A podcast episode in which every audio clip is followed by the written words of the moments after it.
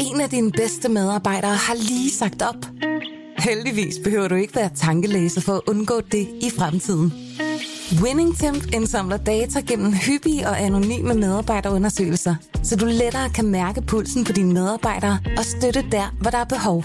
Kunder som Alfa Laval, Orkla og Volvo bruger allerede WinningTemp og ser, at det øger trivsel, reducerer turnover og hjælper med at fastholde talenter.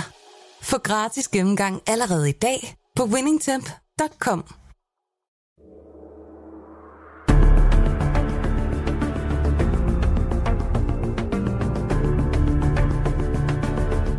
Du lytter til 90 mandater, en podcast fra Berlingske.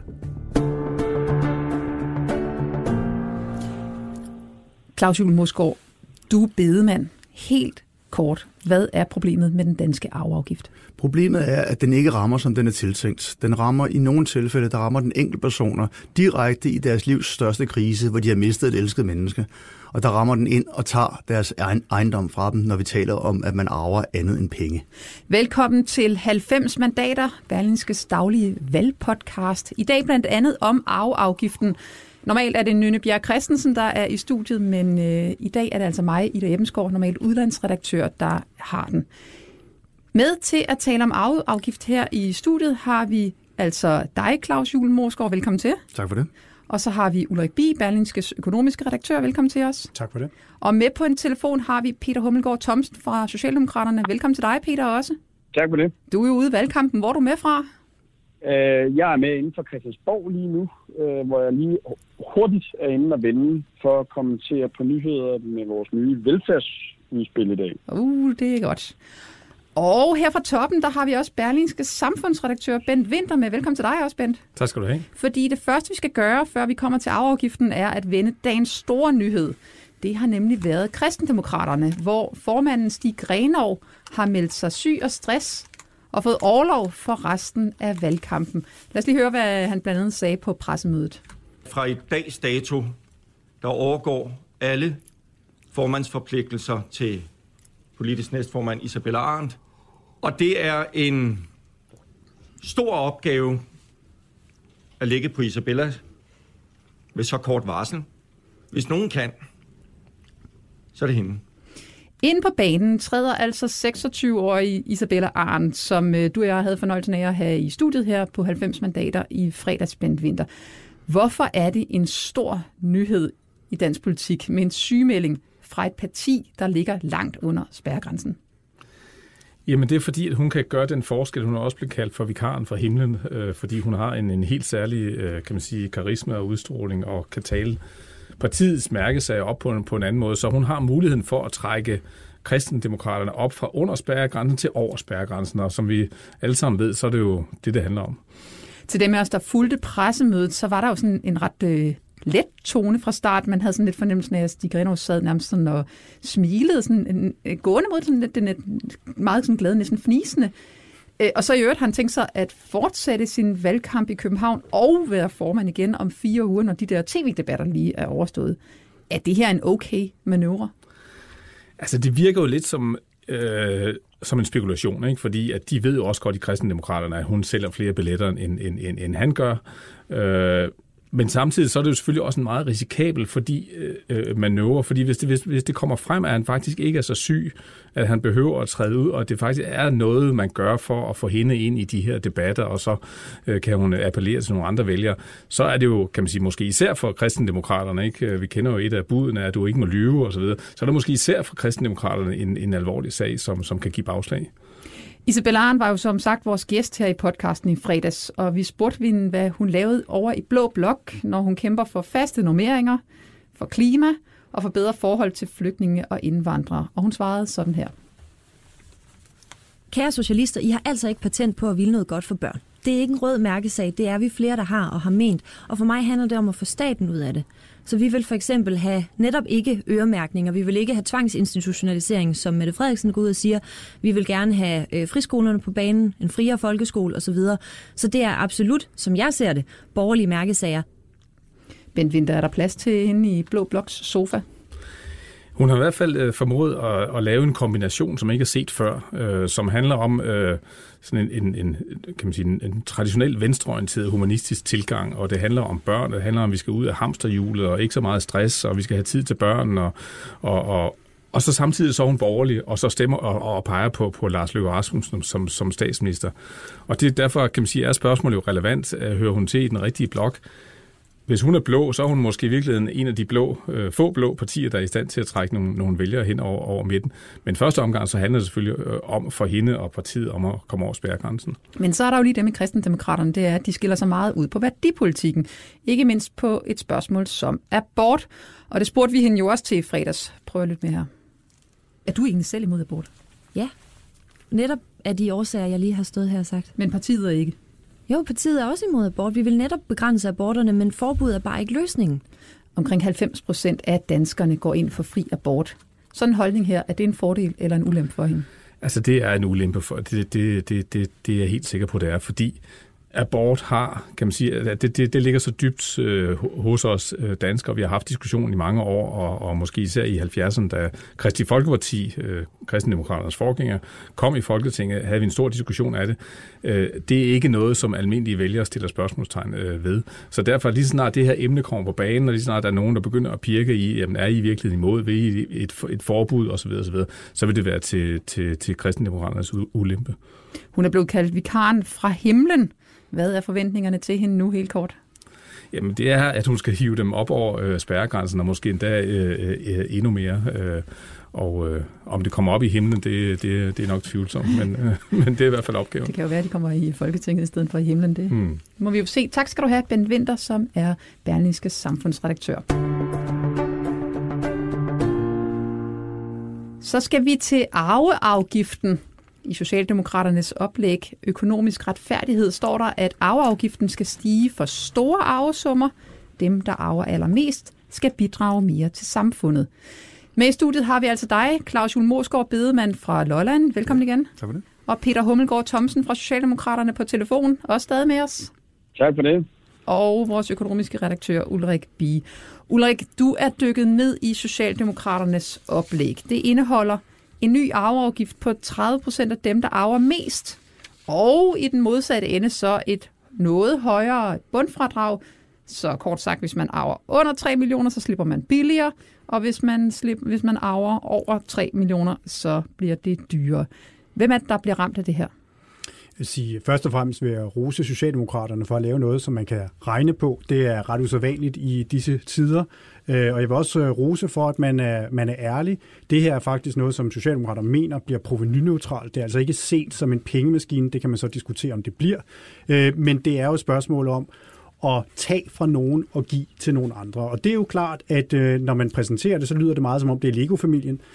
og det er det altså ikke. Dem, der i høj grad vil blive ramt på det her, det er jo altså boligejere, som er i en region, hvor boligpriserne er højere, end de er andre steder. Det er ikke Glamsbjerg på Fyn, kan jeg fortælle, øh, men hovedstadsområdet, Aarhus osv. Hvis det er sådan, man opbygger friværdi, et gennemsnitshus i Tornby Kommune for eksempel på 100 kvadratmeter koster 3,4, jamen så ligger man allerede bare på boligen, friværdien, hvis man betaler det helt ud, over den grænse. Hvad ligger der egentlig i formue? Hvad regner man med der? Jamen, formue i Danmark, det er pudsigt nok i betragtning af, hvor gode vi er til at registrere alt, så er det et meget øh, vagt defineret begreb. Og, øh, og det begreb, som man har anvendt i Socialdemokraterne, der er anvendt det fra Skatministeriet, øh, hvor man faktisk ikke har pensionsformuer med. Og det er nok noget af det, som både nu og især fremadrettet øh, bliver det, det helt store, fordi vi jo er i en situation, heldigvis, at vi har indfaset arbejdsmarkedspensioner over de senere år, og det er jo noget, hvor man får opbygget ganske markante formuer, øh, og det gælder jo ikke bare de rige. Det, der jo netop er hele pointen med arbejdsmarkedspensioner, det er, at alle, også arbejdsmænd osv., rent faktisk kommer til at få nogle ganske pæne formuer, når vi kigger frem i tiden. Men 3 millioner kroner er altså også immer væk en slat penge at efterlade sig. Hvor mange bliver ramt på det her? Hvor mange har så stor en formue? Jamen, det ved vi faktisk ikke. Øh, og det er jo det, øh, fordi vi jo ikke ved, altså pensionsformue er ikke defineret med i, i vores begreber. Det, som Socialdemokraterne siger, øh, det er jo, at øh, som det er, så vil den million, øh, de vil hæve bundfradraget fra 289 til en halv million øh, kroner, 289.000, øh, og så siger de, at to tredjedele øh, efterlader sig, som det er nu, øh, under 500.000. Og som sagt, så er der ingen grund til at stille spørgsmålstegn ved det, øh, men Spørgsmålet er selvfølgelig, øh, hvad vil der ske fremadrettet, og ikke mindst, hvad betyder det rent faktisk regionalt? Der vil altså være nogle regioner, som kommer til at blive ganske meget hårdere ramt end andre, og Københavnsområdet er det, selvfølgelig det, der bliver allerhårdest ramt, og det er altså ikke kun i, uh, i Gentofte og uh, på Islands Brygge. Uh, det er faktisk ganske bredt i hovedstadsområdet. Peter Hummelgaard Thomsen, du er jo uh, i valgkamp her i hovedstadsområdet. Hvad siger du til, at du skal ud med den her besked til dine vælgere?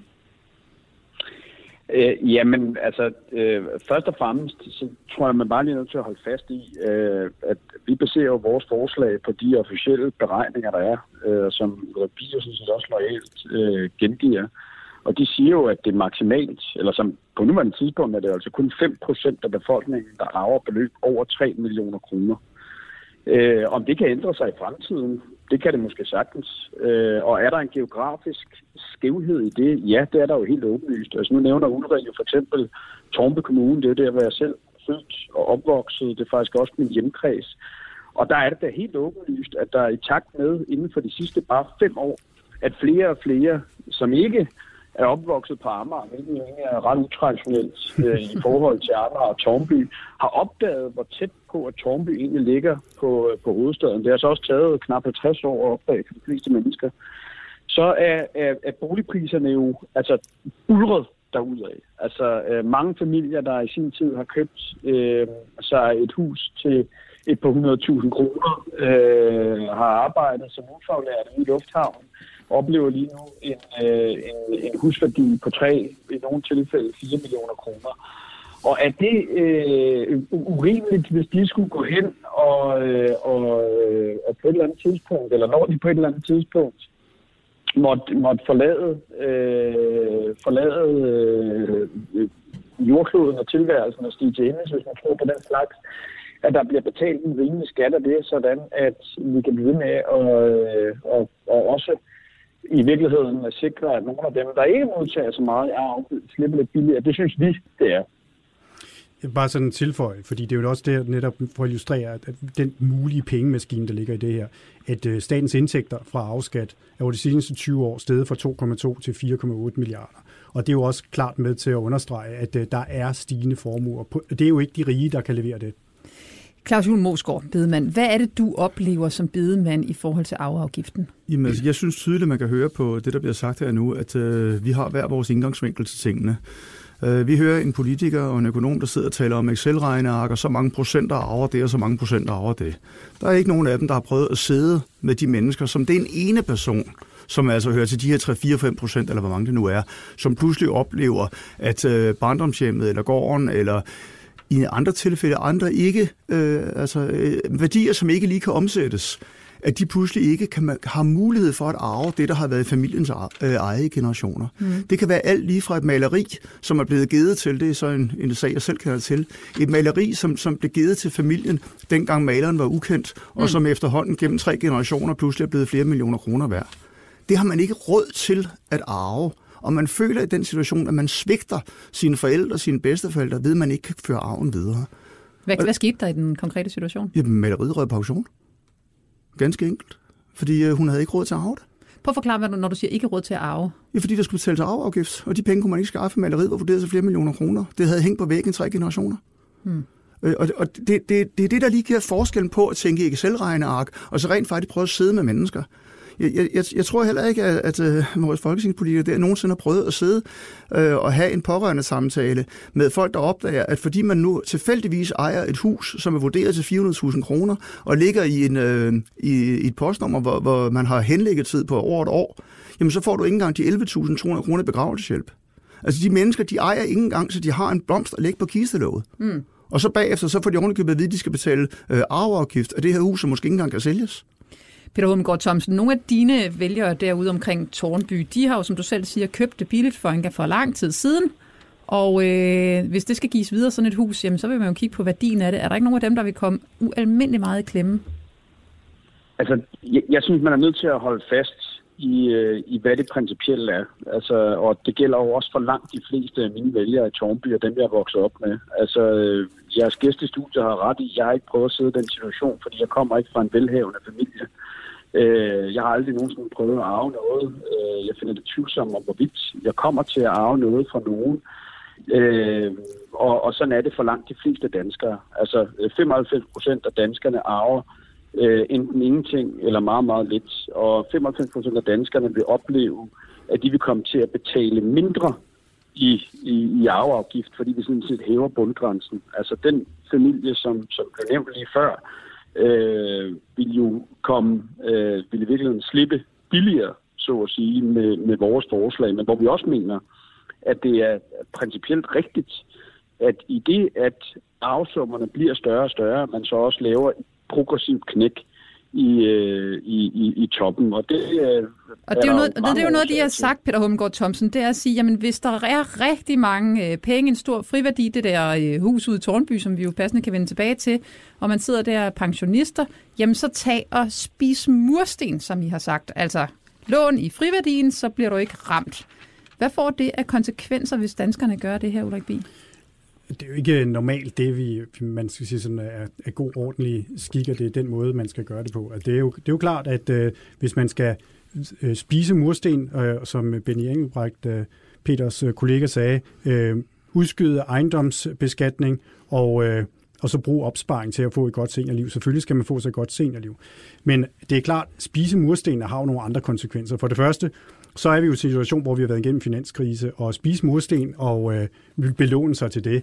Der må man jo bare sige, at øh, noget af det, som vi kan se, det er, at fast forrentet lån med afdrag, det er det, vi snakker om, det er opbygget friværdi over 30 år. Mm. Øh, det er jo altså steget ganske kraftigt fra 21 til 23, 33 procent af den samlede udlånsmængde. Hvis man tager Jesper Ravnved, så siger han, at det er positivt for den finansielle stabilitet, at flere danskere i dag er valgt fastforrentet lån med afdrag. Og det er også klart, kommer med en situation, hvor alle er fuldt belånt, fordi de ikke, endelig ikke skal efterlade nogen friværdi til, til deres børn, især i det her område, så får man jo altså nogle meget kraftigt oppustede balancer i husholdningerne. Det er jeg ikke helt sikker på er samfundsmæssigt efficient. Hvad siger du til det? Må jeg måske ikke bare lige, ja?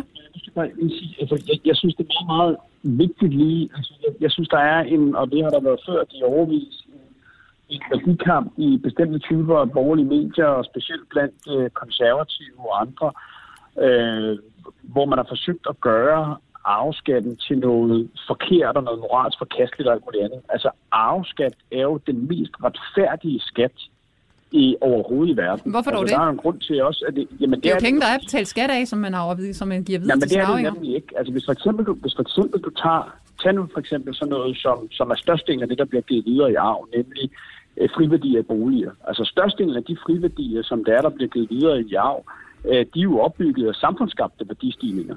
Altså, de er jo ikke opbygget, fordi at her er der en familie, der har prøvet at betale af på huset, det er det også. Men størstedelen af værdistigningerne er skabt af, at samfundet som hele er blevet rigere. Det er blevet mere attraktivt at bo i eksempelvis hovedstadsområdet, der er blevet investeret i fantastisk fordelagtig infrastruktur, som gør det attraktivt at bo forskellige steder. Men Peter, må jeg spørge, det er ikke stille et spørgsmål? Alle sammen har været med til at, det er jo alle Ja. noget, vi alle sammen har været med til at Ulrik. betale skat til, og som nogen, på, der har været heldige at komme på boligmarkedet på et bestemt tidspunkt, så nyder værdistigningerne af. Godt, så Og skal at vi lige have Ulrik ind her, Peter Hummelgaard. det er, øh, det er retfærdigt. Men Peter, øh, hvorfor, det jeg ikke forstår, det er, at I ikke så vælger, og i stedet for at foreslå beskatning af milliongevinster på boligmarkedet. Det vil for mig være en, en mere logisk måde at angribe det, du siger mm. der. Men bare tag mig selv som eksempel. Jeg købte en lejlighed i 2006 på 2,6 millioner. Øh, I toværelses i stuen på Islands Brygge kan jeg afsløre, at den kunne jeg måske få 3,1 i- for i dag. Det er jo ikke milliongevinster. Det, jeg taler om, det er, når jeg har betalt mit lån ud, for der, hvor jeg kommer fra, der afdrager man på sin lån, øh, så vil jeg faktisk have en boligformue om øh, nogle og 20 år øh, på 3,1 millioner. Det er, jo, det er jo det, vi taler om. Og det er jo det, der ligesom er, det er jo ikke Lego-formuer, det her. er. Det her er middelklassefamilier i København. Vi skal have en kort kommentar fra dig, Peter, så slutter vi lige af med dig, Claus. Jamen, jamen, den korte kommentar er jo, at når det er, at man, øh, altså når, når penge og værdier skifter hænder, hvad enten det er fra en arbejdsgiver til en lønmodtager, eller om det er fra øh, en, en forældre til et barn, så skal det selvfølgelig beskattes, fordi at det er med til at finansiere alle de kollektive investeringer, der også er med til at overhovedet skabe forudsætninger for, at de værdier bliver skabt.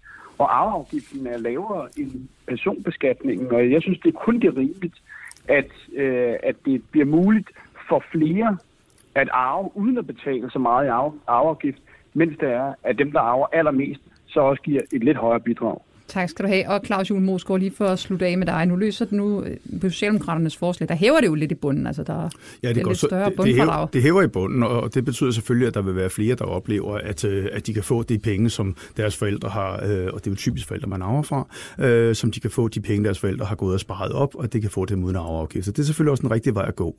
Men at kalde arveafgiften for en retfærdig og, og en god skat, det, det, det kan jeg slet ikke følge dig i, Peter. Det er, arveafgiften er en øh, ond skat, fordi enkeltpersoner bliver ramt fuldstændig øh, urimeligt hårdt, og, og så kan du komme med dine Excel-regneark fra nu af til juleaften.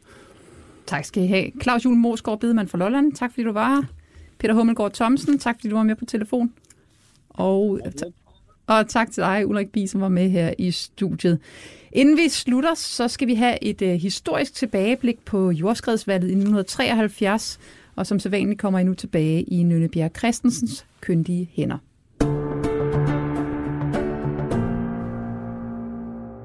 I dag i 90 mandater skal vi tale om jordskredsvalget den 4. december 1973, hvor de fem gamle partier, Socialdemokratiet, Venstre, Konservativ, SF og Radikale, mister ikke færre end 60 mandater til sammen. Og i stedet, ja, der stormede nye partier som Erhard Jacobsens Centrumdemokraterne og Måns Glistrups Fremskridspartiet ind.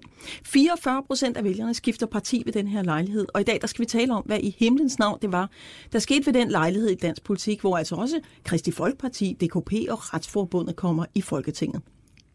Min gæst i dag er politisk redaktør på Weekendavisen, Arne Hardis. Velkommen til. Tak. Arne Hardis, det her valg må virkelig siges at være et, et øh, paradigmeskift, men hvad var ligesom det helt nye ved det her valg? Det er et valg, der aldrig er overgået i, uh, i uh, dramatik. Man sammenligner altid med 73-valget, hvis man skal sige, øh, Nå, det her det er virkelig voldsomt. Det minder lidt om 73-agtigt. Og det, der var det helt nye, det var, at der kom en mand med Bornholmsk accent og hed Måns Glistrup og ville klippe navlestrengen over til velfærdsstaten, som jo var en kæmpe vision, som var blevet udfoldet siden, jeg plejer gerne at sige 56, øh, fordi der sagde man, nu skal alle have folkepension, uanset om de har økonomisk behov eller ej. Hmm. Fra dag af havde man en vision om, at dygtige politikere, dygtige videnskabsfolk, dygtige organisationsfolk, dygtige økonomer, til sammen, dygtige læger, mm. til sammen kunne sørge for, at gode mennesker fik et godt liv i et godt samfund. Og det var alt det, man så bulre fremad i 60'erne, og skatteprocenten steg, og de offentlige udgifter steg, og de offentlige ansattes antal steg og steg og steg og steg. Og så kommer så denne her mand, Mogens Glistrup, mm. og siger, det dur slet ikke. Det skal væk alt sammen.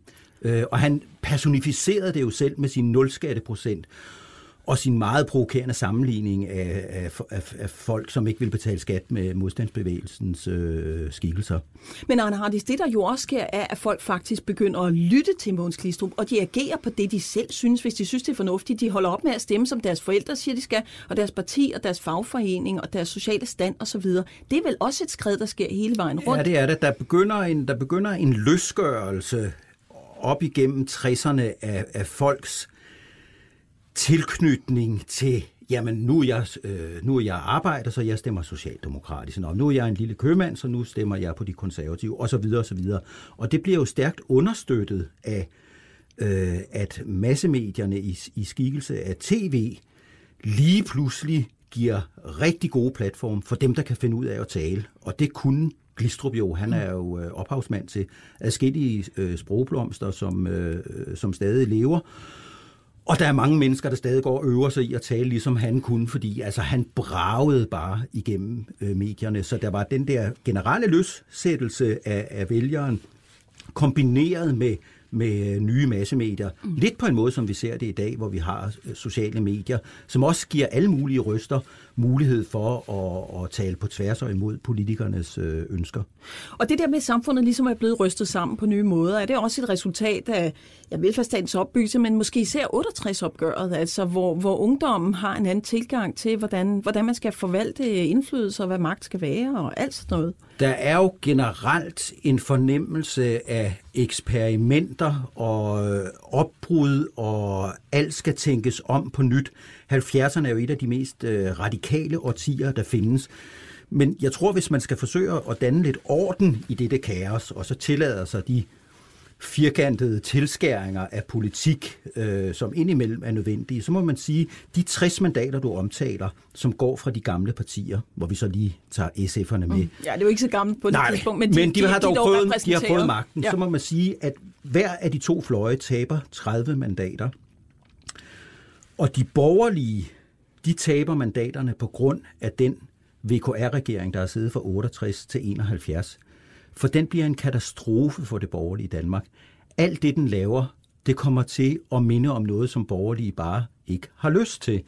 Nedsatte forsvarsudgifter, delvis øh, frigivelse af aborten, det var der jo nok nogle af dem, der gerne ville, men masser, masser af den slags ting, som var et led i den almindelige tidsånd. Det var en skuffelse over, at en mandatstærk VKR-regering var i stand til at gøre så lidt, som havde hobet sig op til fordel for Glistrup. Mm-hmm.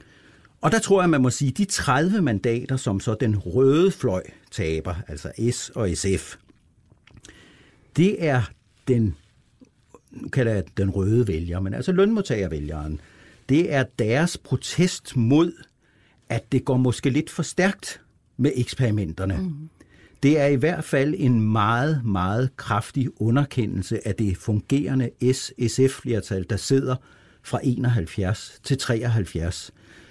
Så det må, være, det må være et tegn på, at vælgeren siger, jo jo, men det må jo også, det må jo også foregå i et ordentligt tempo, og slap nu lidt af med, hvor hurtigt I skal frem med ØD og alle mulige andre moderne idéer, og hvad er det for noget på RUG og alt det, det, der, man det er ser. Også, det, er, det er jo en sindssygt dramatisk periode på alle mulige lederkanter. I 72 stemmer, stemmer danskerne sig ind i EF, og Krav går af ved den samme lejlighed og forærer ligesom magten til Anker Jørgensen på et sølvfad. Og de to er også meget forskellige lederskikkelser, så man kan sige, at folk ender med at have en statsminister, som de jo ikke har stemt ind i, i Ankers skikkelse i hvert fald. Ikke? Og de dumper ham jo. Hmm. De dumper ham jo helt kolossalt. Det er jo, det er jo Socialdemokraterne, der taber langt hovedparten. Ja, du kan ikke huske, at det er 24 mandater. Det er 24 mandater. Det, det er noget af den det er 24 stil, mandater. Ja. Det er... Det er til at føle på. Øh, og Ankers historie er så, at han rejser sig jo. Mm. Han bliver den ledende statsminister op gennem 70'erne, men her ved hans første prøve, som du siger, der dumper han simpelthen med et brag. Men han bliver altså siddende, og det var nok klogt af ham. Lad os lige snakke lidt om Glistrup, fordi som du også starter med at sige, så er det ham, der er sådan den fuldstændig transformerende kraft i, i de her år. Der er ikke sket ekstremt meget op igennem 60'erne. Folk har bygget parcelhuse, velfærdsstaten er udbygget, der er blevet bygget skoler og alt muligt andet. Og i samme øh, snuptag, så stiger skatterne selvfølgelig også ud over alt det andet, vi har snakket om i det her interview. Det er jo ikke udlændingepolitikken, der driver Glistrup på det tidspunkt. Det, er det, jo, det, det kommer det jo senere hen ja. til. Men, men, altså, men du har selv nævnt det. Han vil, han vil have skruet velfærdsstaten tilbage. Hvorfor har han sådan et held med den dagsorden? Fordi det har allerede hobet sig op. Altså, Glistrup formulerer og radikaliserer og oratorisk opviler en dagsorden, som allerede har, har hobet sig op. Det er interessant at se, hvad der kommer af udgivelser i, i 72 og 73. Der kommer for det første, det er jo et helt tilbage til 71, der kommer den første perspektivplanredegørelse, PP1, som man kalder den, som kort fortalt kigger på tingene og fremskriver den udvikling, der har været op gennem 60'erne og siger, vi løber simpelthen tør for arbejdskraft. Skatten vil eksplodere. Der vil ikke være folk nok til den private sektor, fordi de populært sagt kommer til at arbejde i den offentlige sektor alle sammen. Mm. Det er altså en økonomisk advarsel. Inden for litteraturen, der har du i 73 Henrik Stangerup, manden, der vil være skyldig, som er en meget voldsom kritik af staten, der vil tage ansvaret fra det enkelte menneske. Det er jo meget godt set af Stangerup på det tidspunkt, at der er noget vigtigt på færre her. Så har du en venstreorienteret økonom som Jørgen Dick, som udgiver en bog, som siger, at de offentlige ansatte, de er en herskende klasse, som udbytter arbejderne. Den bliver en mega succes, sælger langt over 40.000 eksemplarer. Du har Bertel Hårder, en helt ung Bertel Hårder, som også udgiver en bog, som kritiserer voldsomt den offentlige sektors øh, herredømme. Henning Christoffersen gør det samme året før. Det har altså det har ligesom stemmet sig op, mm. og så kommer der en mand, som er i stand til at åbne slusen, og det er Glistrup. Sørgeligt for hans dagsorden er, at man må sige, at han bliver jo en destruktiv politisk kraft i forhold til sin egen hensigt, hvis hensigten faktisk er at få rullet staten tilbage. Altså han taber jo den dagsorden med, med maner. Øh, det er så det er så voldsom en måde, han vil gøre op med staten på, at han kan ikke få nogen allierede. Og i stedet for, at, at, øh, at der for eksempel var en meget kraftig statskritik i SF, som var imod øh, skrankepaver og den slags, så holdt man fuldstændig bøtte med den slags, fordi man vil ikke slås i hardcore med Glistrup. Nej, han bliver ligesom en, en fuldstændig ekstrem fyr, og du har jo også sagt det her med, at han, det er jo nok ikke helt tilfældigt, at han også kommer ind i Folketinget på et tidspunkt, hvor fjernsynet er kommet frem. Øh, en anden, der kommer ind, er Harald Jacobsen, som også er en kæmpe oratorisk ja. kraft, men han har dog siddet i parlamentet i forvejen og ved ligesom, hvad, der, hvad, hvad, hvad det vil sige at lave et forlig og, øh, og, og nørde med alt det der politik. Du har jo lagt noget af forklaringen på, hvorfor Glistrum i virkeligheden ikke kan holde momentum rent politisk. Tror du overhovedet, han var interesseret i politik på den måde, som det foregår? De, de, de små skridt der og, nej, og, og, og at forlige nej, en nej, stille aften. Fordi de dagsordner, han har, han har det ja. en mindre stat, udlændingepolitik, det er jo altså noget, vi sidder ja. og snakker om den dag i dag. Ja, altså det, det, er jo, det er jo det, der gør dansk politik så fantastisk for at svare kort, nej, jeg tror faktisk ikke, det interesserede ham. Jeg tror, det interesserede ham meget mere at kunne sige, statsministeriet skal nedlægges, jeg skal være minister for... Det var også meget effektfuldt. Af, meget effektfuldt. Øh, og det er det, der gør hans skikkelse dobbelt tragisk. Vi talte om det med, at, at øh, staten, der skulle rulles tilbage, der kommer han til at virke mod sin egen hensigt.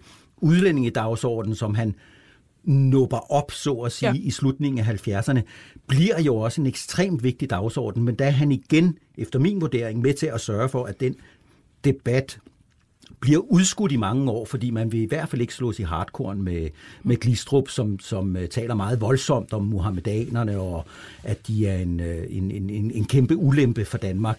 Det var der mange andre, der også begyndte at mene, men de vil jo ikke slås i hardcore med, uh, med Glistrup. Så han kom til at forsinke sine to vigtigste politiske hensigter, og det er jo en tragedie. Så man kan sige, at han dygtigt identificerede nogle af de ting, ja. der var brug for, de omkalfatringer, der måske lå i pipeline for velfærdssamfundet, men, men det blev altså ikke ved, øh, ved hans magt eller med ham ved roret, at der blev ændret på de her ting.